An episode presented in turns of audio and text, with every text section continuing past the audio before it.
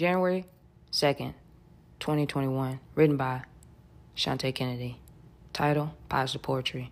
This poetry, it's just a funny poetry. Hope you enjoy it. Leave a comment, or better yet, leave me a voice message to let me know. Starting off like this.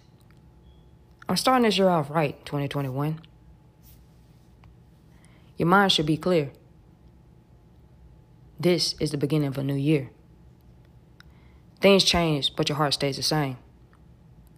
By driving and pushing to a higher journey, things can be maintained.